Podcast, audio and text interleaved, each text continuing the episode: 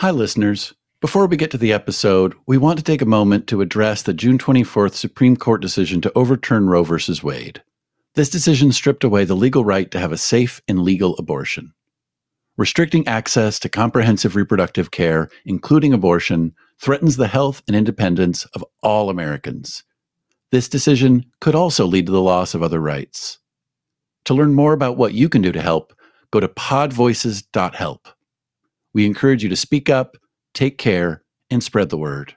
Hello there. My name is Jenny Vazquez Newsum, and I am the guest host of season two of Mission Megaphone, a podcast production of Growth Network Podcast.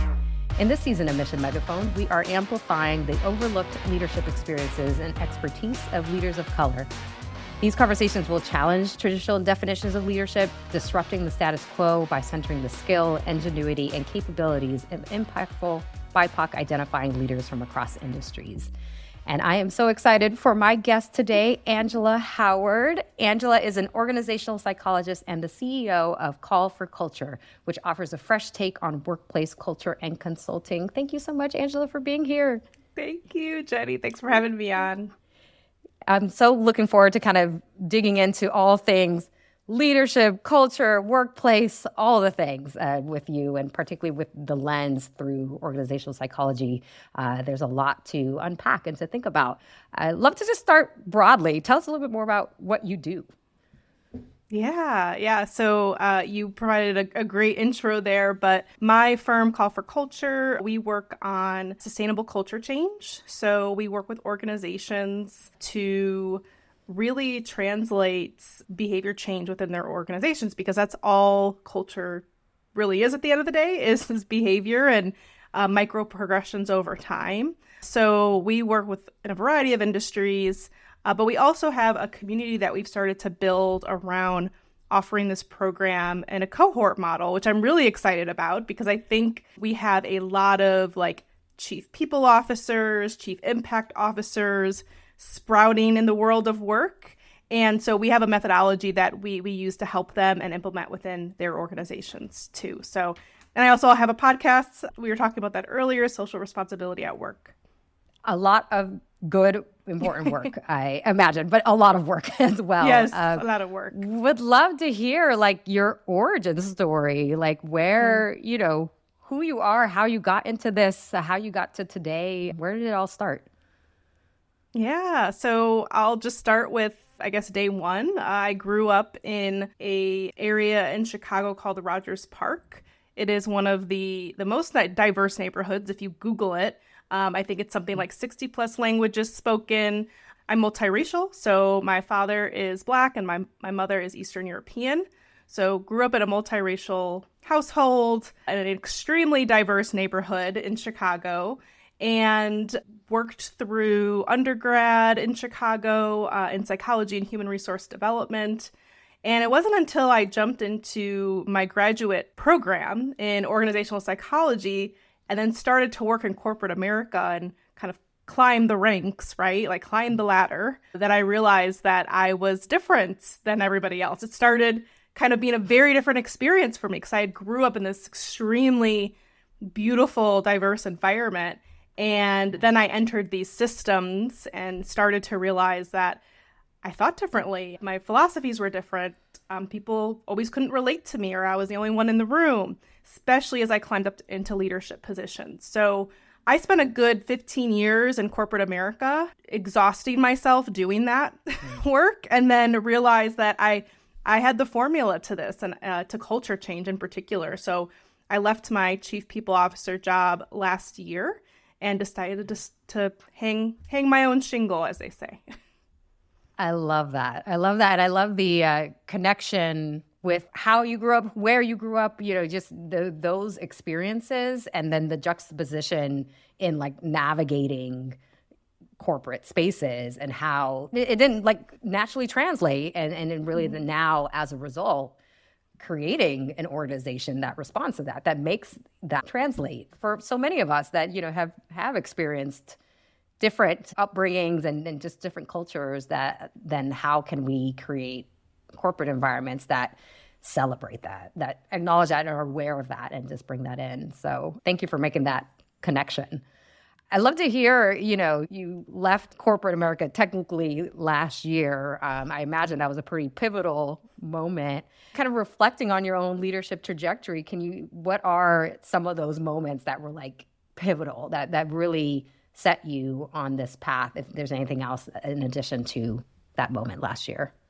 Yeah. So, oh my gosh, there's so many, so many pivotal moments. I mean, that was one for sure. But I actually, before I decided to make the full time jump into my business, uh, I was building it for about seven years. So wow. I was kind of behind the scenes, knowing that I wanted to. I had this entrepreneurial itch for half of my career, really, where I'm just like, I know that I know there's a different way to do this. I feel buffered. Uh, I feel like I'm kind of just hitting a wall every time I want to go a little bit further, challenge a little bit more. So there were a few pivot points during, I'd say, maybe leading up to that seven years where I'm like, I've got to create something different. And then during that time. So I'll talk about the first half. You know, I think the first half was really, gosh, a pivotal moment. It was actually a, a personal event. My mm-hmm. my dad passed away in 2015. Mm-hmm. And that was an absolute I mean, you can imagine losing a parent, losing anybody that you love is is really hard, but losing a parent right when I started kind of my first leadership role in corporate America uh, with a very large organization called Walgreens. It was like my first like big corporate job. Uh, you know, really excited about it, and uh, I had this this happen to me, and it really just put into perspective what's important. Um, I had worked in other corporate jobs before this, and I was kind of like that, like corporate titan, right? Like that. That was the the thing to to brag about back then. Back in my day, we would we would brag about being corporate titans. Now we're like naps. Yeah, that's right. so, uh, you know, I really had a jarring experience. It really put things in perspective. Thankfully, the leader and the organization that I was at at the time treated me very well through that process. I mean, it could have gone very, very different, um, but they trusted me. They, you know, there there were there were culture elements that were built into the fabric of this organization and this leader and this team in particular that really showed me what good leadership looks like. Right before that job, um, I had some really horrible leadership experiences. So, uh, leadership experiences that burnt me out. So there's kind of this juxtapose moment where it's like, oh, there's this is possible and actually this is really healthy, not just for the individual, but it also made me want to give more. So it, it kind of showed me what leadership looks like and what support can look like. And then I started down this path of uh, entrepreneurship. I had my first taste of it through a company called Career Contessa.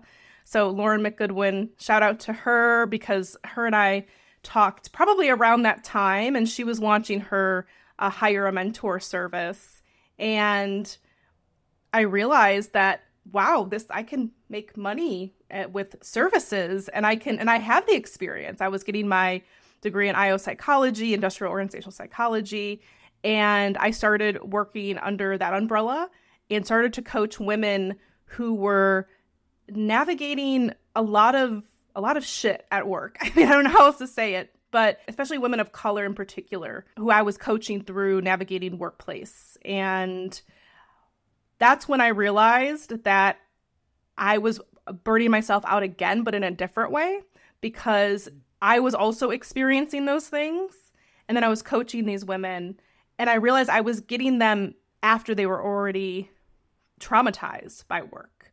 And that's what really put me on the path of working on the system, working with leadership, working at the root of what actually causes some of these issues.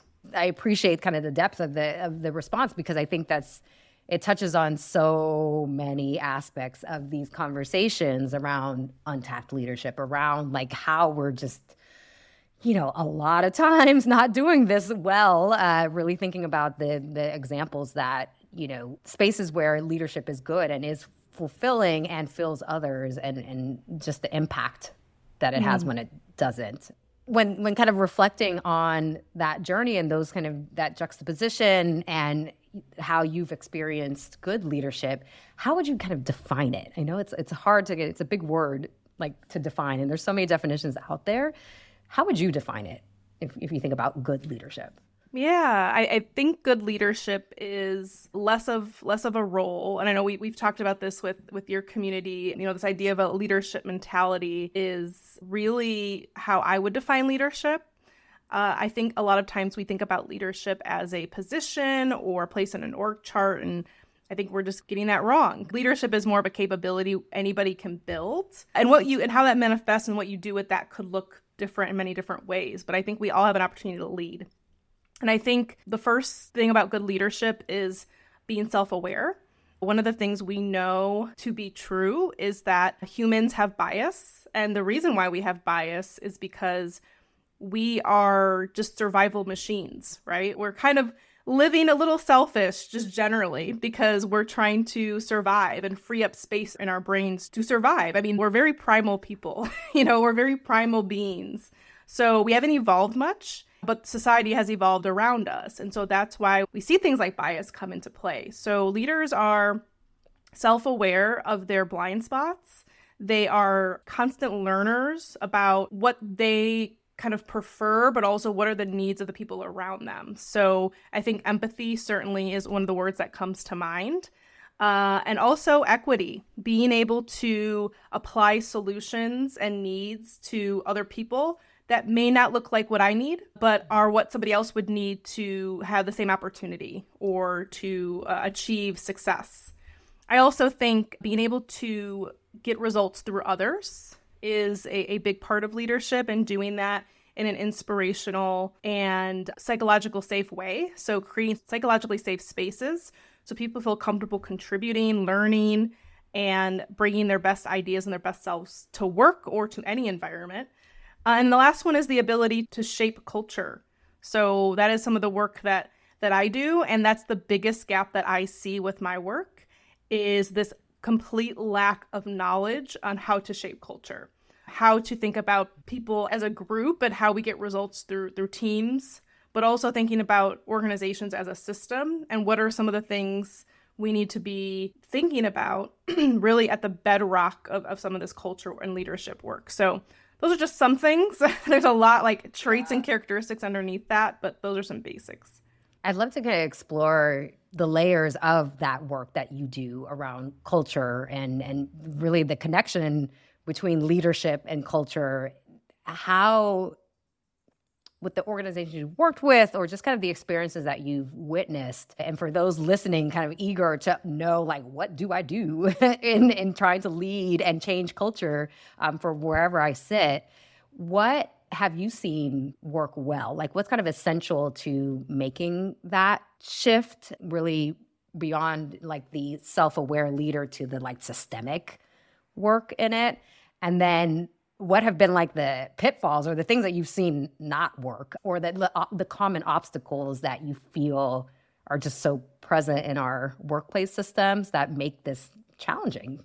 So long question but we'd love to just explore this a little bit more with you. Yeah no um, so for the first part i think we romanticize culture a lot. We think about it as this like just like nebulous thing in the air that we can't touch and feel and and sure, it, it, it, could feel like that, but really, culture is just about matching our words with our actions. Um, when I help organizations, and really what I'm working with organizations to do is to move from intent to change to to impact. Uh, how does this actually show up?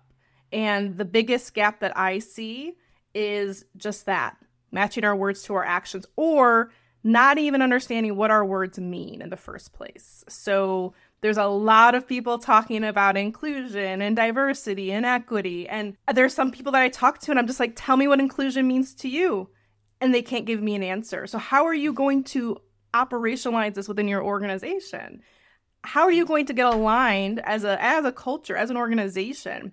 This is systems level change that we're talking about.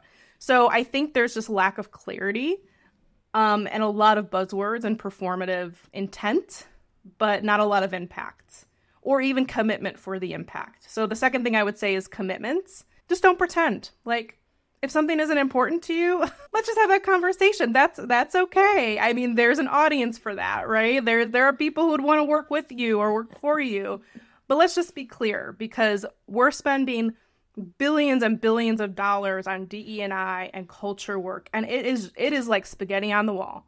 I mean, it That's is right. just it's it's scary how much money we're spending. So I think being able to be strategic about understanding the reinforcement systems within an organization, things like how we're hiring, how we're rewarding, how we're evaluating, and how we're holding people accountable. That is the thing on the other side of your question, which is what are some of the big gaps? Accountability is a huge gap with with leadership and this work. I think that we're very timid to hold people accountable or to say like mm. that that was wrong and that's not okay. I think people have gotten leaders in particular have gotten away with some really bad behavior and have and have been successful. So we've created an environment where it's okay to be really talented and good at your job, but you're you're just you're an asshole, um, and that and for some reason that's okay. so accountability, I think, is, is the is the big one on the other side of your question there. Yeah, I've experienced that kind of the toxic rock star that like can just destroy the path that they're on and yet receive the promotion, receive the accolades and, and without a blink. And I've heard that from a lot of different people. Like, I, I think that this is, you know, uh, pretty prevalent. And I think, I think there was a Harvard Business Review article around like stop rewarding these people. These are not leaders from your lens, why do we keep rewarding? Like, why does this persist and seem to be so pervasive in our workplace cultures? Like, if you were to pinpoint it, what is it? We have to remember that our workplace culture mirrors our societal culture. I don't think a lot of people think about it that way. They separate work from life. But we're realizing, you know, the actual development of culture operates, behaves very similarly to culture that happens in society. And I'll just be honest, I think our value system supports that type of leadership. Look at our leadership at a government level, right? Or mm-hmm. at a world level, even. I think there is this construct of leadership that includes things like power and aggression and force and fear, especially in this country. We were built on it in many different ways. So that is the reason that it mirrors within an organization. And I think there are people who see themselves as having a platform to make some kind of shift or change. But it's very hard to do that in a system that just continues to reinforce and brings you back to the default. It's kind of like resetting your phone, right? You put all these different apps on it and you've changed it, you've changed the color, but you press that one little button and it defaults right back to factory settings. so yeah. I feel like we're working on factory setting and quite literally, you know, if you think about like the Industrial Revolution and you think about how uh, work shifted at that time and the, the type of behavior and changes that we saw. So, the use of machinery, the assembly line, the widgets, time motion studies, it's very non human. Um, and that has seeped into our workplace and into our society too. So, I know that I got a really deep answer, but I think those those two reasons are enough to really continue the cycle. But that's why I think you know we need to like spend time unpacking why these cultures persist or these you know um, toxic workplaces persist. And if we don't understand why, then they'll continue, um, and you know we don't make any shifts around it. So so I appreciate the depth of your answers because I think that's what we need to be digging into a little bit. I'd love to, you know, you and I have had a lot of conversations around leadership uh, and just rhetoric and what tends to be dominant narratives around leadership. And you kind of talked about some of those like underlying values of leadership that we may not name, but we do value as far as power and aggression and, and you know, just this this aspect to it. I'd love to unpack with you, like thinking about today and our current narratives of leadership, and we see a lot of conversations around empathetic leadership, authentic leadership, you know, so much, so many words out there. what do you think is a common misperception that we have, like in this current current moment around leadership that maybe you haven't named just yet? If if there's anything, like really thinking about these popular narratives that folks are exploring and talking about and naming as leadership, is there anything that we're misperceiving or like a misconception that we haven't talked about? So two things. One is I think we have to talk about leadership as a as a choice, and it, that goes back to the position thing, right? So I think in workplaces in particular, we've created a um, system where you know you climb the ladder, right? Like that is the attractive option, and I don't think organizations are doing a good job creating multiple paths for people to express their leadership in different ways. So, leadership doesn't mm. always include taking on a team. It could be leading a project. It could be leading impact and activism within your organization, but working with communities. It could be so many things. And we're not leveraging all those paths. That's the first thing. The second thing is, you know, I believe that we have a big gap around this idea of like happiness at work. And i was actually I, did a podcast interview earlier this week and my guest was talking about how how he thinks we've like shifted the pendulum the other way where you know and again it's kind of the spaghetti on the wall thing right? Where it's like let's do all the things to make the people happy. But we're not focusing on like the systematic things or the, the things that are really just rotting our culture from the inside. So, mm-hmm. yes, all those things that you think are going to make your employees happy are not strategic, they're not focused, and you're completely ignoring the hard stuff because it's hard. I think that I don't believe the the role of leadership or the responsibility of leadership is to create happy people. Like mm. you've got to do that on your own, right? But I can as a part of the experience that we're having together, I can understand what your needs are. I can align that with the needs of the organization. I can support you. Um, I have the responsibility to make you feel safe and that you're contributing to the organization. So I think this idea of like, we've got to make people satisfied and happy, like, that's, you know, the, and then we're throwing things at the wall and like responding to every single nuance around making people happy I think that's a that's a myth. Um, we should be mm. taking more of a strategic approach, but also giving leaders the skills to understand what people need at work. I, you know, even if from a friendship perspective, you and I, Jenny, like I couldn't make you happy, right? Like, right. it's. Right. I wish I could, but um, it's it, that's a more holistic construct, and I think we're kind of construing happiness with making people feel safe and making them feel like they can have an impact within the organization.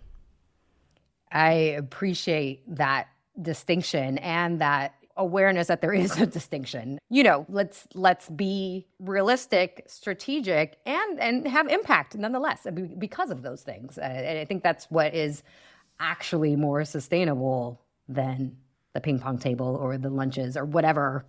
Throw in insert activity or benefit here.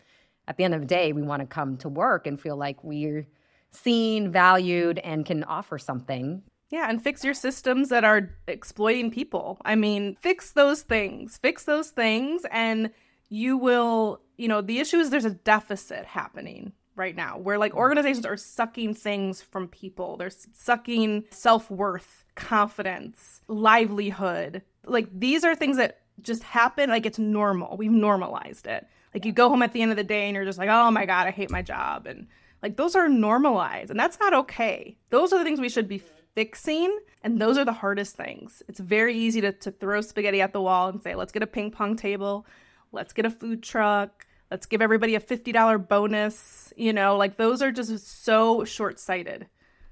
Yeah. That struck me that there's a deficit. Like the exchange is not equal. the cost, yeah, you get your Sunday scaries, right? And then it's like no, this is no way to be.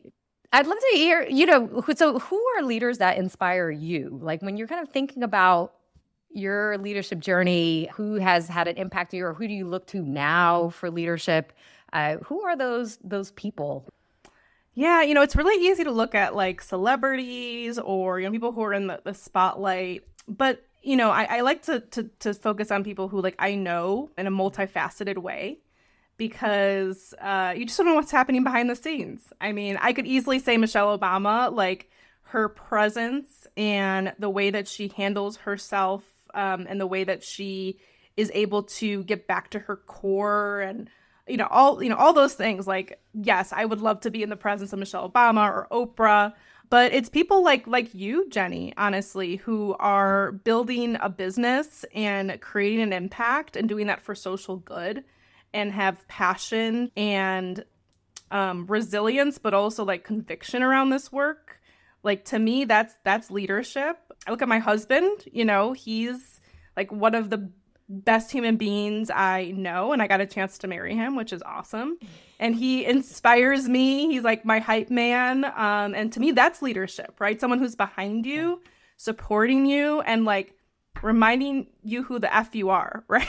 like constantly like reminding you because I'll tell you like even now, you know, I do speaking, I'm I my confidence level is is still shot from working in corporate America where I have this like I don't know if you feel the same way, but you have like this lack of confidence where it's like, oh my gosh, something's something's gonna go wrong. Someone's not gonna, you know, it's like it's constantly there, and that's trauma. Um, so those are just a few people that I look up to. The love is mutual and the respect is mutual, and and I appreciate the naming of how we have leaders that we look to all around us. Like it, it doesn't have to be that big, you know, name or that big, you know, title, whatever that may be. Uh, we don't have to always look there, that it's happening all around. Uh, so I, I, appreciate that that awareness of, of that. So I love to hear, you know, and kind of thinking about, you know, this work is around untapped leadership, that we're like not tapping in to our full capacities, our full potential. Um, a lot of times that is experienced by those marginalized from dominant cultures or, or you know just th- those perspectives and in a lot of different ways and we need like it's time to tap in it's time to like expand and and really think about how we can bring our full capacities to work and and to our workspaces what are a couple things that you would want someone listening to this to think about, regardless of their identity, regardless of their where they are in their you know their work um, and their leadership. But a couple things to think about to uncover that untapped leadership potential, either within themselves or within others. What do you think are a, a couple of things that would be essential to to do or to think about? Yeah, I the first thing would be to really tap into your intuition. And this may sound a little woo woo, but uh, to tap into kind of that like deeply rooted, almost like ancestral intuition. And again, I know that probably sounds very meta for a lot of you, but it's really, it really gets back to like honoring your history, honoring your past, honoring what makes you who you are, and not being afraid of how that resonates with somebody else. I mean, I spent literally a decade plus leaving the house and putting on a completely different face, leaving the house, putting on completely different clothes that I hated to wear, um, leaving the house and like just like turning it on, right? That is not normal and it doesn't need to be normal. So, kind of this, this idea of code switching, regardless of what your identity is, I think uh, we have an opportunity to just throw that in the garbage. so, that's the first thing. The second thing is, I think realizing that there are many different experiences we can have when it comes to working and contributing our talents. Uh, it doesn't need to be a full time nine to five. It could be hmm. a full time nine to five and and a and a, a side hustle, or it could be a part time job and a project. It could be volunteer work. So, crafting your contributions in a way that are is authentic to you and really fills you up. Hmm and the third one is just like setting your boundaries. Setting your boundaries and realizing that people who pass your boundaries or step on your boundaries, that's not normal either. so those are the those are the three things initially that I can think of. I love that. Um, and really thinking about just the labor that happens, really thinking about, you know, having spent 10 years kind of presenting in a way that that doesn't align uh, with who you are and how how taxing that can be, and then really that we need to put that need for that away, like that that really just limits um, everything that that folks can bring. Uh, so, thank you for calling that out. Um, actually, I facilitate a session on code switching for organizations, and it's just been fascinating to like unpack that because I think it's been it's been normalized. Like we just do it, uh, and we just don't even think about it. And and over time, it's detrimental. We're leaving out parts of us. And it goes back to empathy. I mean, I think the reason why you see a lot of, let's just say, people of color, women of color, um, people who are underrepresented, historically underrepresented in the workplace, you know, code switching is because we we are leading with empathy, but that empathy can turn into uh, a loss of self. Mm. And there is an empathy gap. Like I, I do want to remind people that if you if you are an empathetic person, you have to really monitor that because mm. I tell my husband this all the time because he's a, he's a Pisces first of all, super intuitive, emotional, empath. I mean, like he just like feels everything, and yeah. so he just I see him like trying to relate to people and you know be you know trying to put the extra labor in um to empathize when that might not be necessary. Like you don't have to resonate with everybody. Uh, of course, it's it's a it's a good thing to relate to people, but we don't have to like lose ourselves in the process. And so I think there is a there is like a line of empathy that can be like in parallel with code switching. And I I don't have any research on this, but just from my own research and knowledge, I think you could probably find like a threshold where it goes from like being empathetic authentically and then you get go into this territory of like you're losing or you're trying to resonate with something that you're you know isn't quite authentic to you like really uh, being aware of the the cost or the the balance of that uh either way absolutely. So my last question for you and thinking about this year and kind of coming up on a you know an anniversary of starting your your own business and now you know really this trajectory that's happening what's your biggest ambition for this year? Like what what are you up to uh, in this upcoming year? Ooh. Yeah that's a great question. Well first and foremost I, know this is something we don't talk a lot about but i'm really focused this year on building wealth which is something we don't talk a lot about um, and sometimes yeah. it's like a taboo subject. Um, and I'm so I'm really focused. One of my values this year is wealth building, and I'm doing I'm doing that not because I want things. You know, I don't want to like buy a Louis bag or something, although maybe I will. But it's more about generational wealth. So I'm 35. You know, my husband and I are at the point where we're like, what does this future look like? And I didn't come from a wealthy upbringing, nor did he. And so that's a big priority for us. And that I think can be achieved through my business ventures. So that's a means to an end uh, there. But also, you know, I think about my business as a platform for for impact and change. And so I'm excited just to work with clients and to start to scale what we're doing. So we're um, working through some partnership opportunities this year. So not just serving our clients, but also building that cohort model that I mentioned, and then building some partnership opportunities that will create more of a community around our methodology. And so our hope is to start to license out the methodology and to scale it in ways that we wouldn't be able to do even if we were a, a company with lots and lots of employees. Uh, we want to see other firms using it. Um, and then we're also going to be launching our speakers network, where we're actually going to be focused on kind of being an agent of sorts, because we get a lot of speaking opportunities, and it got to the point where I'm like, I I want to share, I want to share this wealth, right? And in particular, we're, we're focused on historically underrepresented voices in the areas of leadership, culture, uh, and so we want to amplify those voices through our speakers network and, and provide opportunities for everybody. So those are just just a few things.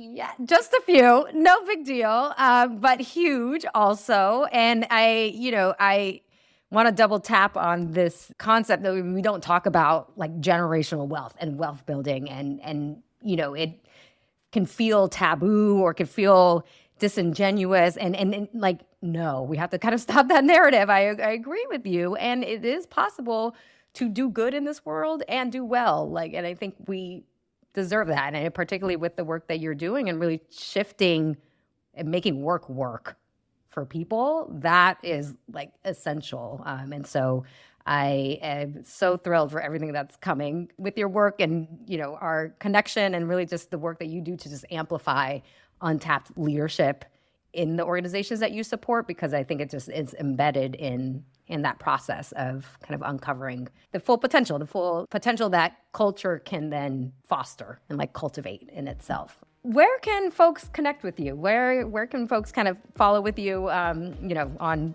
socials or website. Where where do you want to add so, so folks can find you? Yeah, so we're on Instagram and uh, LinkedIn at Call for Culture, so you can follow our page there. And then if you want to connect with me personally, um, I'm on LinkedIn under Angela R. Howard and on Instagram um, at Angela R. Howard CFC. And then you can check out our podcast. So if you want, if what you hear today is interesting and you want to hear more, we have a podcast as well called Social Responsibility at Work. Thank you so much, Angela, for this conversation and for everything that you bring to this world. It's such a pleasure to just have dug into this uh, with you today. Thank you so much,